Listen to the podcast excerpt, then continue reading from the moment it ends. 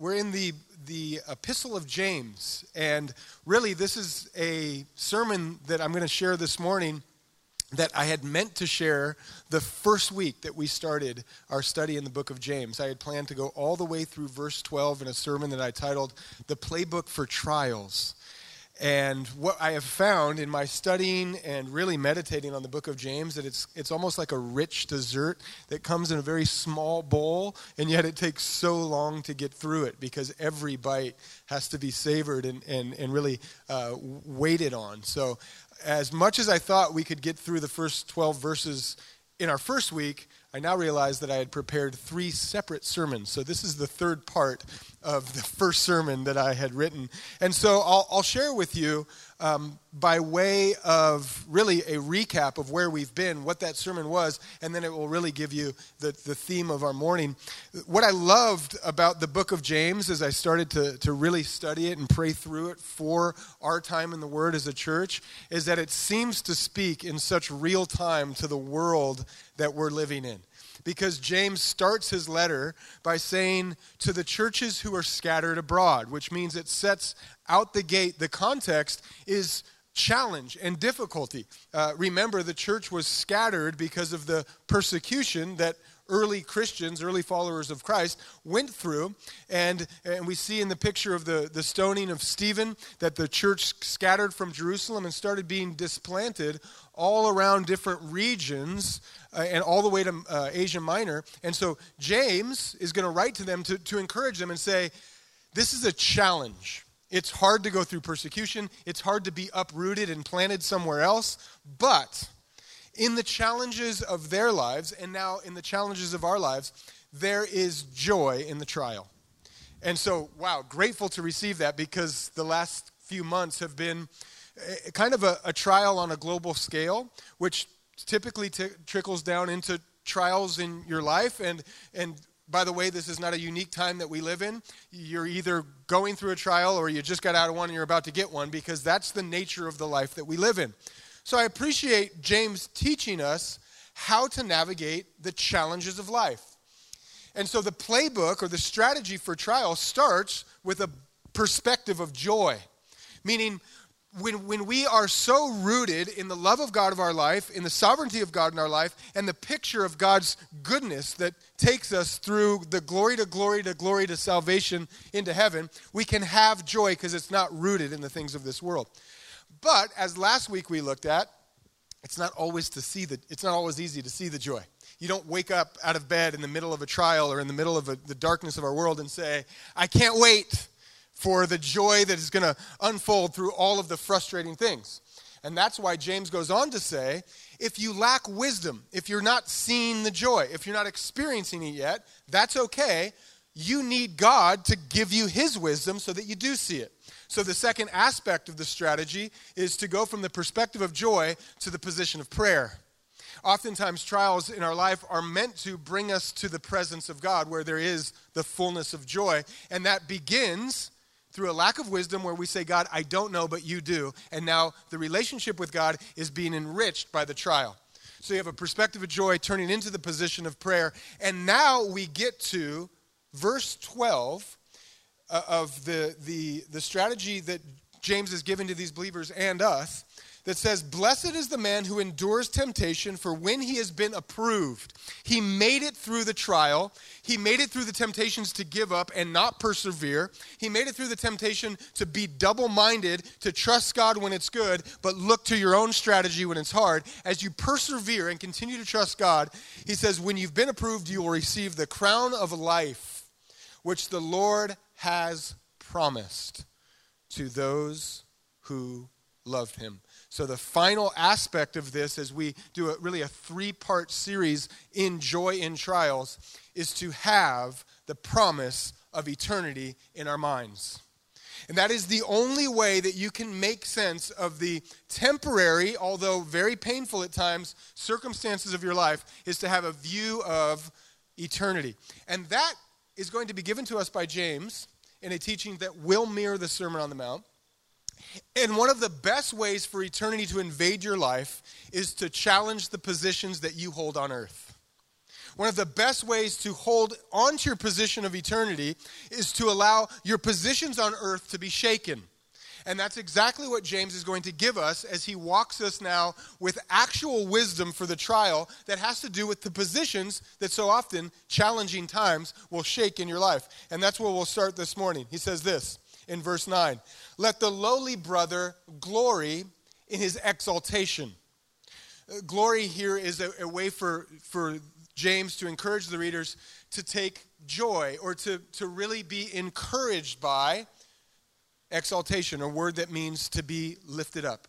So, as a trial has pushed someone down, as you are a lowly brother of low stature, James is saying, if you're low, glory or enjoy the way that God brings you up. And then he says, but the rich in his humiliation. He says, if you're, if you're poor, if you're lowly, the trial is going to teach you something by the wisdom of God that he will lift you out of the pit. And if you're rich, Remember, the position of heaven invades the position of earth. If you're rich, glory and humiliation. You see why this is going to take us some time to get through the book of James? Because this is going to take us meditation and a pace by which we can actually consume this and not just read through it. James is saying if you're low, be grateful that you're high. And if you're high, be grateful that you're low. So we'll discuss the paradox of that today. And then he says, by way of illustration, keep your mind on the temporary versus the eternal. Verse 10 Because as a flower of the field, the rich man will pass away. For no sooner has the sun risen with a burning heat than it withers the grass, its flowers fall, and its beautiful appearance perishes. So the rich man also will fade in all of his pursuits. In other words, no matter your economic status, no matter how low you are or how high you are on this side of eternity, it is all fading away. Easy to preach, hard to practice, but very important when you think about the strategy for your trial. What timeline do you live in? Are you living in an eternal perspective for how you can navigate the circumstances of your life? And if you aren't, James, appeal, appealing to nature, much like Jesus did, says, Consider the lily. Look at the flower. Consider the, the book of creation that lives all around you to teach you about the brevity of your life. The flower comes up and it is so beautiful until the sun hits it. And then the petals fall to the ground and it's thrown away. I get a reminder of this every month because my wife always brings in fresh flowers at the beginning of the month, which I love until about two weeks in. And then they start to wither, and the beauty turns into something that is actually kind of annoying because it gets messy and, and, and it starts to smell, and you got to change it out, and then she throws it away and gets new ones. And every time that happens, it's a reminder that such it is with all the positions of my life the ones that sprout up and they have beauty, it is only a matter of time before the sun of this creation will shine down on my life, and my looks and my money and my position will fade away. And with this grasp or this illustration, James says, So, live for the crown of the eternal life in God that you have. And the best way for us to allow that to invade our hearts is to present our positions of economic status before God. So that's just a common theme throughout the Bible, is that he uses the, the money that sometimes defines our identity as a way to contrast earth with heaven. And as much as we wish it wasn't true, your wealth often defines your identity. You show me your neighborhood and your closet and your car, and I can tell you a little bit about your paycheck, for better or for worse. And so, with that in mind, James is going to speak to the poor and something that God is doing on this side of eternity to lift them up, and to the rich on this side of eternity to teach them the lowly state. And so, we're going to learn about that today as a way for us to cling to the actual promise. What is it in your life that is a non negotiable promise that will get you through any storm because it has a timeline that will last, outlast any trial? And so, welcome to church this morning. We're going to talk about money. Sorry if you bought a friend.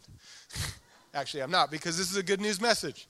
It's a gospel message. And to look at this, as you study the Bible, but specifically in studying the book of James, I, I find there are three helpful lenses to filter the positions of earth through, whether you're poor or rich. And as you listen to this, you're probably thinking about your own condition.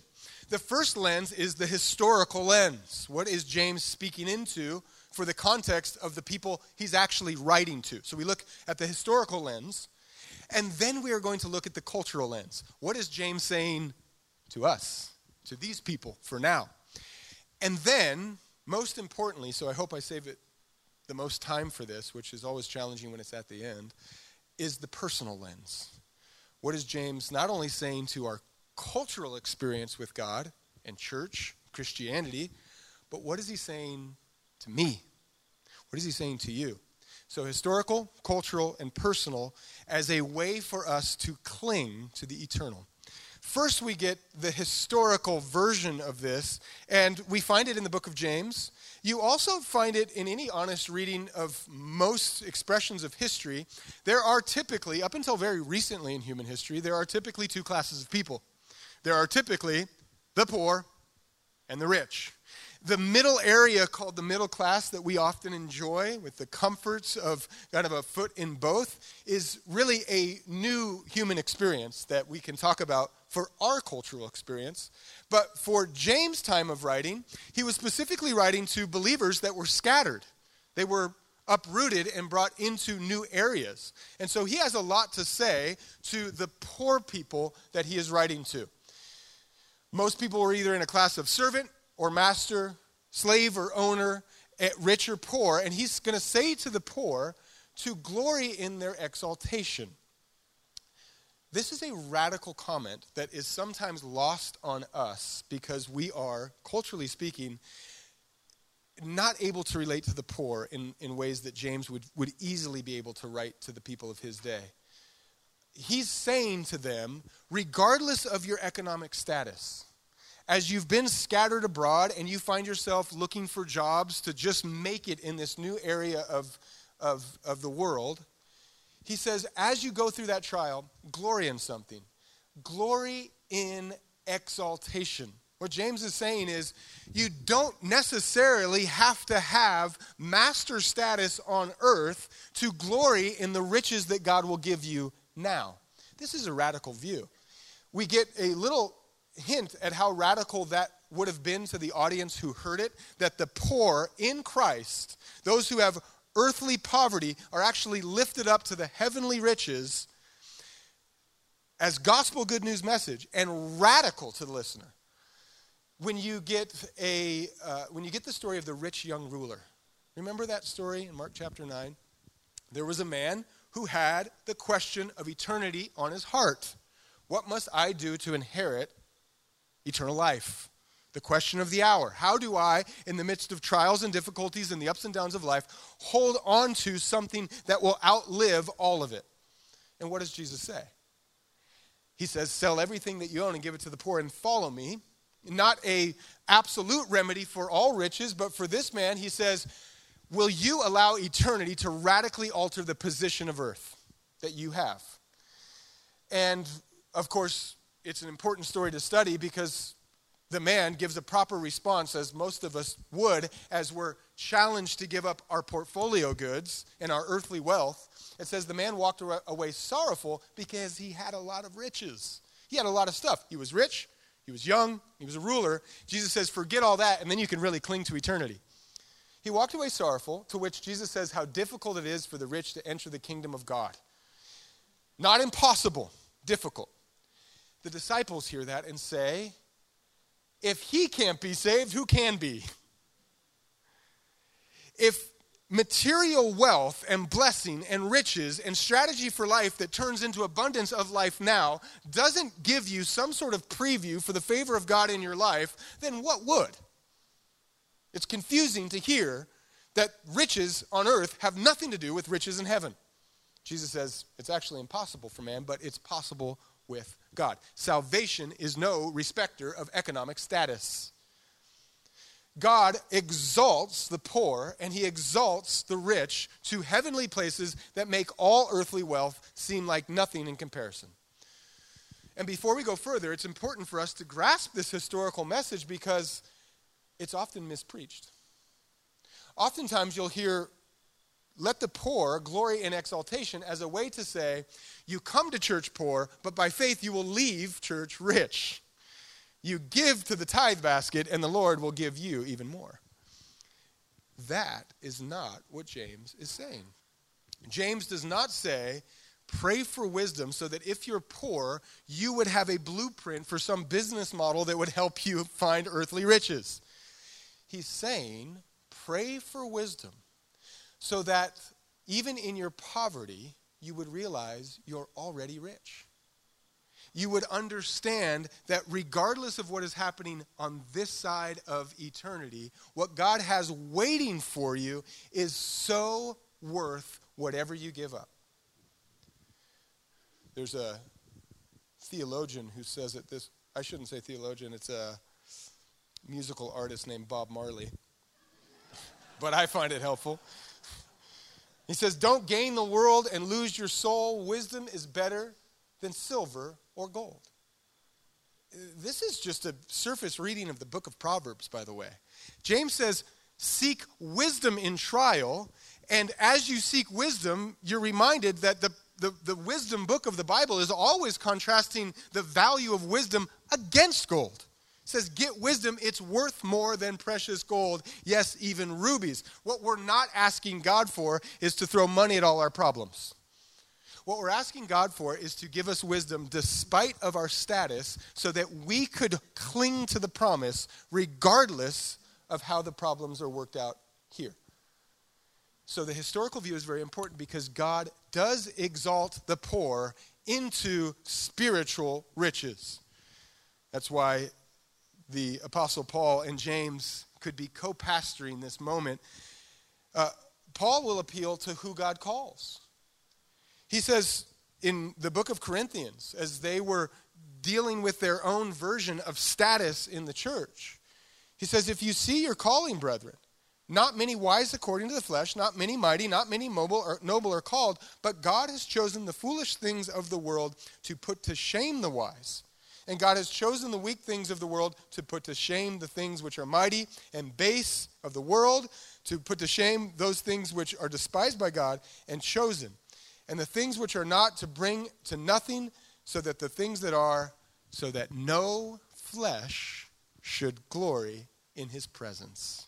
It is the wisdom of God that he calls us out of our spiritual poverty into the riches of heaven. Why? So that there is no boasting there is no extra money, there is no dime, there is no economic status, there is no blessed neighborhood or community or brand of clothing that gets you closer to God. He calls the weak so that no one would glory in anything but the free gift of salvation. Do not despise poverty of earth, be exalted into the riches of heaven. That's the historical uh, overlay that we can look at this through. But now we look at cultural. Because culturally speaking, we are a rich brother. We are the rich brethren, in fact. We have maybe the most unique of all blessings of all time. In the world that we live in, I don't think we understand how much comfort and blessing we have been given just by our birthright on, on the, in the country that God has given us. And so some of you are listening and say, well, you don't know my bank account. you haven't seen my closet or my neighborhood. You're rich. In the view of the history of man, in the view of the current state of the world, what we are experiencing in the resources of this building, in the instruments on this stage, in the cars in the parking lot, in the freedom to do what we do, gives us so much privilege from God. Listen to one way to understand this comment from the World Bank on poverty. Real poverty, according to the World Bank, is a yearly income of $600. See Central Africa or most of human history.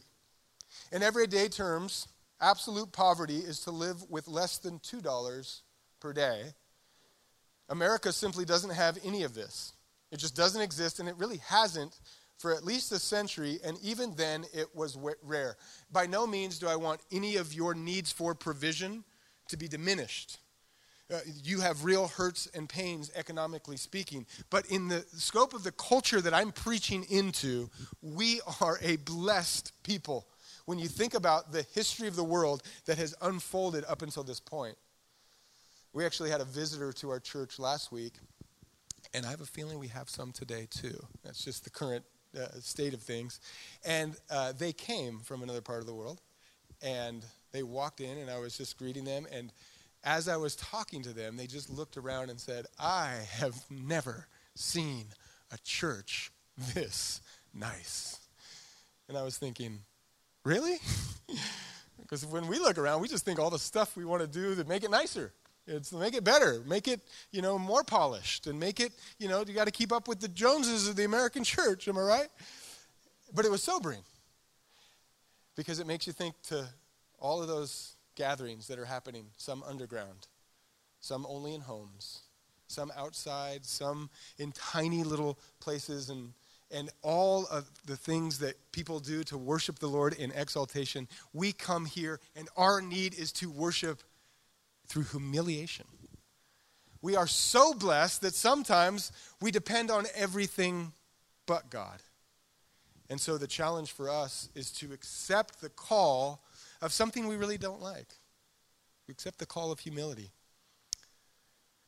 I was, a couple Januaries ago, I was walking downtown and I found myself walking into the uh, area where a number of homeless people hang out. And I was talking to some homeless guys and I found myself kind of looking through the trash because it was, uh, I don't know, it was just available. And inside this trash can, I found loads of really nice and warm boots. And so I started getting them out and pulling them out of the trash. And maybe I looked homeless myself. But I pulled out a couple pairs. I was like, hey, everybody, there's a bunch of boots in here. And one of the guys came up to me and said, it's January. January is when we get our surplus of everything. I mean, we have everything that we need, so much so that we have to throw some things away. Now, this is not to say don't give to the poor. This is to say let us not think that we're called to eradicate the classes that God has placed into our world. Jesus says, The poor you'll have with you always. Thank God that we live in a city that has an abundance to give so that the, even the least of these has an abundance. That's a beautiful blessing. But it's also a reminder of who we are in our stuff. The echoing of the Sermon on the Mount rings true here. Remember what Jesus said about riches he said, Don't store up yourself riches where moth and rust will eat away and thieves will run in. And to the church audience, you're like, yes and amen. And yet, if you found someone who wasn't numb to that verse and actually took it into their life, they'd think, that is the most anti American thing I've ever heard. All Americans do is store up stuff. That's what we live for. We want more of everything. The car garage always gets bigger. The, the, the closet always needs expanding. The thrift store always needs a donation. I was talking to my neighbor the other day. And my neighbor's been on my street for longer than I've been alive. So he's got a really good history on it. And I said, You know, I think we've outgrown our house. It's only 1,400 some square feet. I got four kids. They're, they're sleeping on bunk beds and stacked on each other. And he said, You think so? I said, Yeah. He said, Well, you know, 30, 40 years ago, this neighborhood had nothing but families bigger than yours. And I thought, Oh, Okay. So maybe I don't have too many kids, I just have too much stuff. Maybe we outgrow our houses not because eh, eh, we just continually have to gain and gain more things, but maybe we're actually being called to have less. You ever driven down around our city and just counted all the storage units we have? Don't store up for yourself treasures on earth and you're listening to the sermon on the way to your storage unit. Who are we? The, the Lord has a way to tell everything through story, and one of the reoccurring themes of his story was the rich man. A man who had much wealth, a man who had an estate, a man who was ruling over, uh, over property and servants, and a man that he literally calls a rich man. Remember in Luke chapter 12, Jesus says, Be careful of all sorts of greed. Your life consists more of the, than the abundance of things you own. And then he tells this story. And I can't help but think of the rich man being some version of a man just living the American dream. He's got a guy that's going through a bumper crop. He's had years of plenty, and he's got so much stuff. He's got so much grain that he doesn't know what to do with it. So rather than give out the extra, he says, I know what I'll do. I'll tear down what I have, and I'll build up even more. Sound familiar? The constant expansion. And so he fills up these new storage units and he's got all the grain, he's got enough food to last him years. Early retirement, he sits back to enjoy his life, and the Lord says this is a lesson on wisdom because that man was a fool. On this night, your soul will be required of you. And who gets all this stuff? Your flower withered away. Your riches are gone. And now you stand before the Lord of eternity with what to present? And so, culturally speaking, James is saying, love, glory, find humiliation. In the same way that we have to make sure we're not preaching to the poor people that there's a way for wisdom to make them rich, in the same way, James is not saying to those of us who have an abundance of things that we have to become poor. What he's saying is hold so loosely to anything on this side of earth that you can cling to eternity. And for one of the challenges of the modern day church, the thing that we cling to is not eternity, but the stuff. Look what Paul says to Timothy as he's just giving him wisdom for leadership. He says, Command those who are rich in this present age not to be haughty, not to be proud, not to go around in their identity of riches as a way to find some esteem in themselves, nor to trust in any in uncertain riches, but to trust in the living God. Riches are not inherently evil. It is a question, it is a, is a measurement of how much eternity has invaded the position of earth. And Paul says to Timothy, just make sure that they're trusting in the living God and not trusting in riches. He goes on to say, let them do good, that they be rich in good works, ready to give, willing to share, storing up for themselves a good foundation for the time to come, that they may lay hold of eternal life. You want trials to somehow be soaked with wisdom? You better be able to look at them through the lens of eternity. Because if you zoom in too close, all you're going to see is bank statements and the ups and downs of your economic status on this side of earth, and you will have no joy.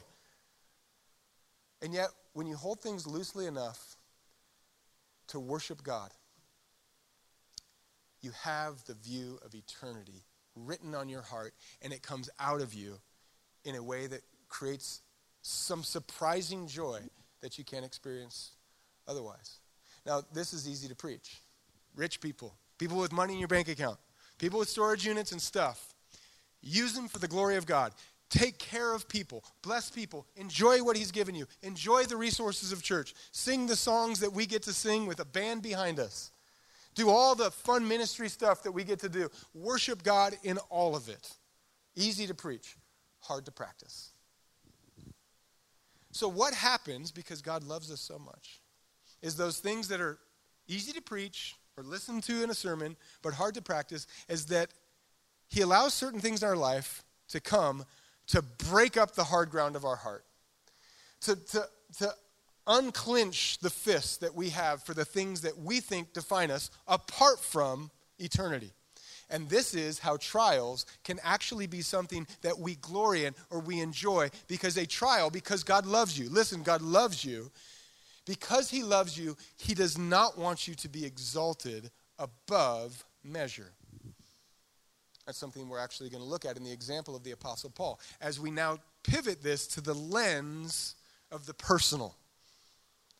So far, we've preached kind of a, a, history of poor people and God's care for them, Rich honoring that process by fellowshipping and dwelling with them and not exploiting them, and then to the culture that we live in, the church age that we live in. Let us not only look for exaltation, but running to ways for God to humble us. And now, what does that mean for you? where are you at personally in your spirit with this message? Here is the message for me. Here is the message for all of us. You are called to both. Throughout the glory to glory to glory journey of your life, upward to heaven, you are going to have two directions to your worship at all times. Sometimes in the very moment they'll come together. But all of us are either glorying up as God lifts us out of a pit, or we're glorying down as He keeps us from an earthly position that would, would destroy our heart. The personal application of this is to somehow, through the meditation and the, the word coming alive in our heart, both be humbled by God and exalted by God in everything that we do. Jesus actually begins the foundation by which he says is the wise builder's key to success throughout all the storms of life. In the Beatitudes, he says, Blessed are the poor in spirit, for theirs is the kingdom of heaven. Blessed are you when you're poor, you are humbled, and when you are humbled, you will be exalted into the authority of the kingdom of heaven. You are called to both the example of the, the Apostle Paul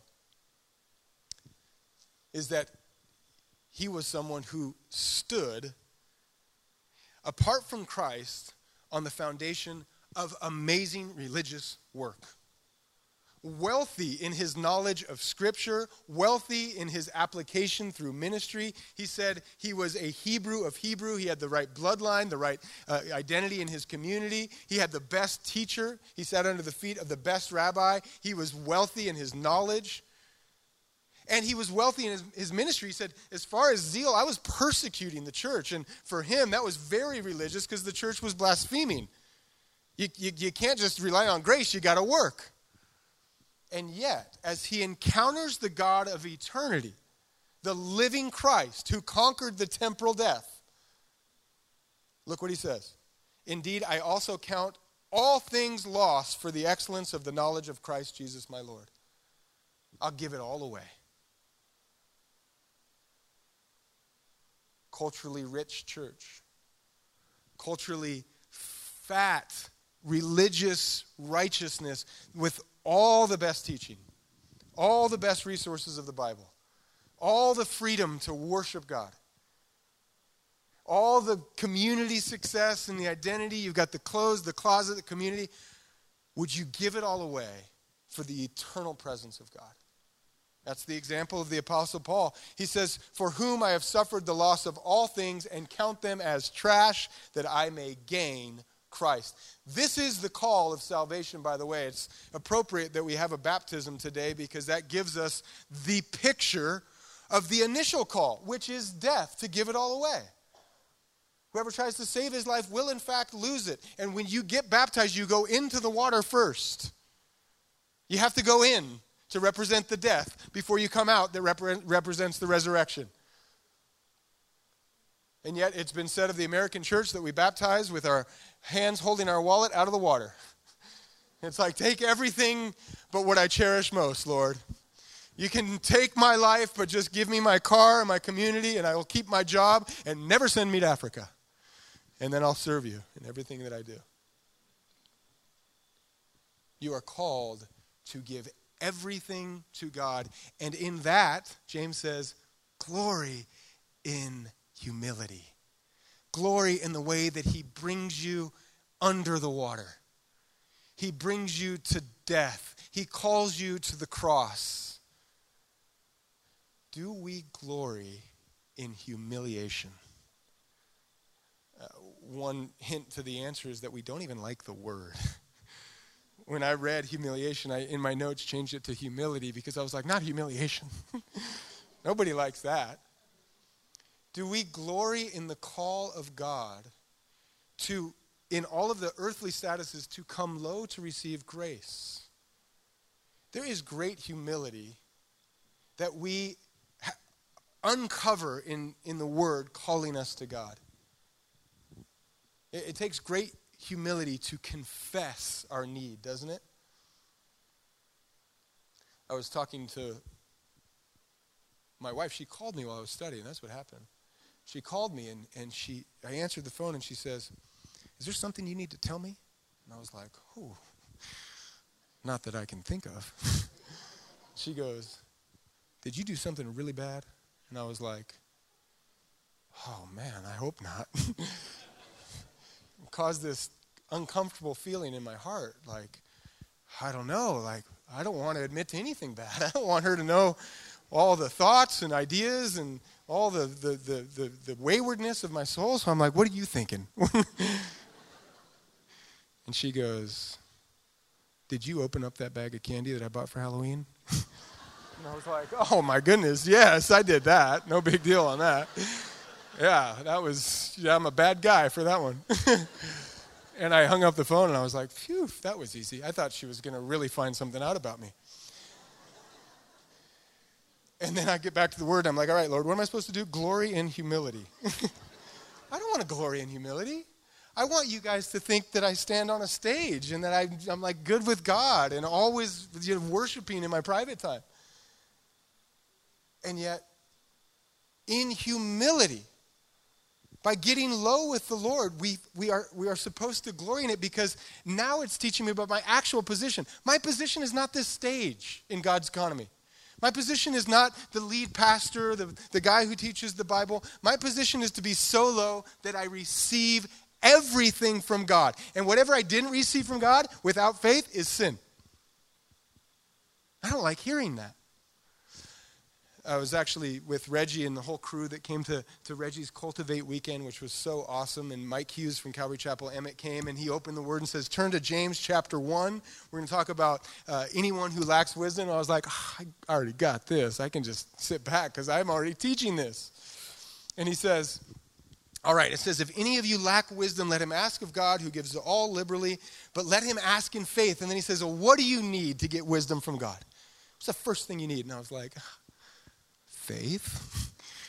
And he's like, uh, what's before that? And I was like, it's not faith. I just thought this. I don't know. He says, you need lack. You need to admit that you don't have. And that is the one thing that we as a culture and us personally hate to admit. Uh, Lord, I actually need you. I need your wisdom. I need your provision. I need you to, to give me anything good that I have. And all of these competing things that I, de- I get dependent on are bad. So take me low, Lord. Anything that causes me to trust in something other than you, take me so low so that I go under your hand of grace once again. Ernest Updike, another Calvary pastor, but in Garden Valley, he has a quote that I cling to and I share it with you because it's not easy. But he says, if you ever have an opportunity to be humbled by God, run to it. Do we run to humility? Do we run to the confession of sin? Do we run to the, the receiving of exhortation? Do we run to the, to the word because we lack wisdom? Let the rich glory in the way that we need him in our poverty of spirit. And, and that message seemed to me in, in first read of this to really be the message for us. And yet, what I also realized, and the reason that personally we have to be both, is that as much as it seems odd to our, our flesh to love humility, because we want to present ourselves as strong, it's also odd sometimes how I also reject exaltation. Sometimes in my life, although it makes sense to, to think that this would be something I always receive, but when God wants to pull me up, sometimes I don't want that either. Sometimes I don't glory in the way that God wants to bring me high. The psalmist says, I was in a pit and you put my feet on solid ground, and then you put a new song in my heart that anyone who heard would trust in you, which means that when God is exalting you, he's also calling you to be his vessel. He's exalting you with spiritual gifts. He's exalting you with a purpose to your life. He's exalting you with a position now in the kingdom for His glory. And sometimes in our poverty of spirit, we say yes to salvation, but no to anything else. Do we glory in the way that God calls us up? The way He brings us to the position where He can now use us. Here's a call on your life if you've put your faith in God. It says in Peter, in 2 Peter, that we are a royal priesthood. A royal priesthood is what he calls us. He calls the church something that he was doing in Israel to, to give them the oracles of God and the ministry. And he says he calls us when we were far off. We did not have mercy, and now we do. This is the position of your life in the call of God. He calls you from sin to righteousness. He calls you from afar off to the kingdom so that he can use you like a priest and a king. And yet, as James says, so often we're double minded. Save me from my trial so that I can get back to what I was doing. Do you glory in the exaltation of God?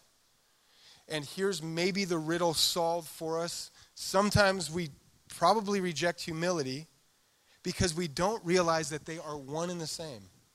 Humility is always exalted in the kingdom of God. God opposes the proud, but he gives grace to the humble.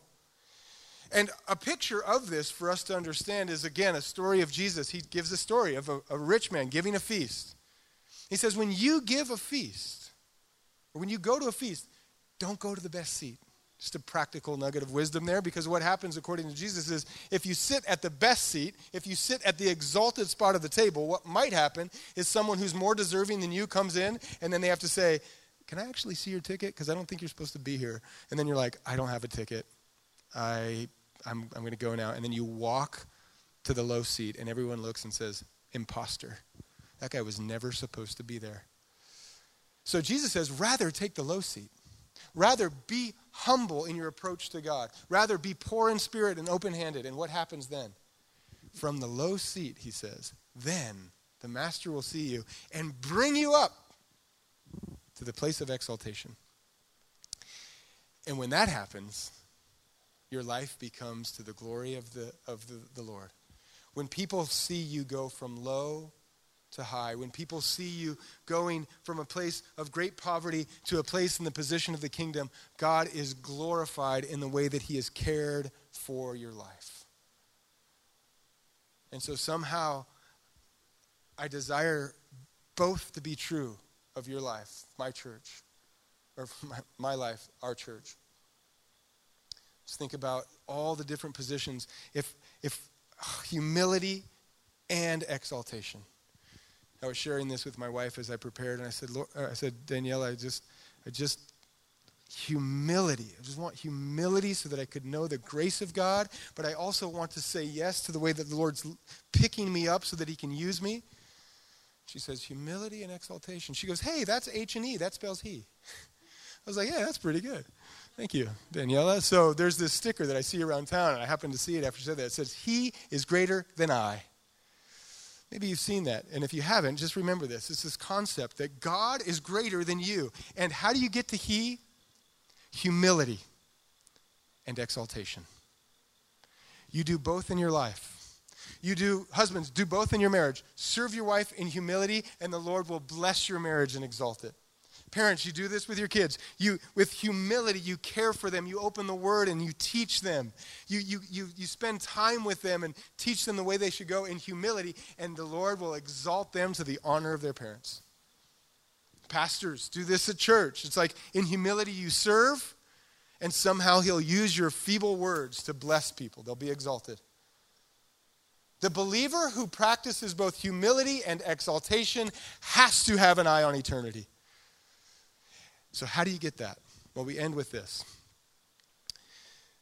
I said a couple weeks ago if, if preaching isn't Christ centered, throw it away. If the Word of God isn't pointing you to a love of Jesus, then keep reading. Jesus is the answer to this. Because there is no greater act of humility and exaltation than in our Lord. Look what it says in Philippians chapter 2. Let this mind be in you, which was also in Christ Jesus, who being in the form of God did not consider it robbery to be equal with God. Listen to what Paul is saying. Think about this the way Jesus did. And here's his position he wasn't a CEO, he wasn't the richest guy in a church, he didn't have the house on a hill. He was with God Father, Son, Holy Spirit, master of creation, the word that spoke the universe into existence. That's his position. And he said that wasn't a thing to be grasped. Who are you to grasp your position, to cling to it? Instead, he humbles himself. And he comes in the form of a servant and he becomes obedient even to the point of death. There is no greater humility than the King of Kings dying for the sinner. You say you follow him, follow him in humility. And then what, look what Paul goes on to say in Philippians. Therefore, because of that, God has highly exalted him and given the name which is above every name. There's no greater name in the history of the world the name of Jesus. King of kings, the Lord of lords, the Savior of the world. Joy to the world because he came and he's coming again. And at that name, every knee shall bow those in heaven and on earth and those under the earth. Is this real to you? Everyone will bow at Jesus. Everyone. Heaven, earth, under. The humility of the cross, the, the power of the empty tomb, and the reality that's coming is that Jesus is exalted above it all the headlines that we listen to and the, the, the, power struggles that we're a part of and the, the governments that, that war, and the Lord sits back and laughs because there's coming a day when every knee can't help but bend down. Do, do you understand the exaltation of Christ? And so, what Paul's saying is, why are you afraid of humility? why culturally are you a rich young ruler that walks away at the invitation of the gospel because you have great riches? Don't you understand that the greatest act of humility is going to turn in the greatest act of worship the world has ever seen? Glory in it.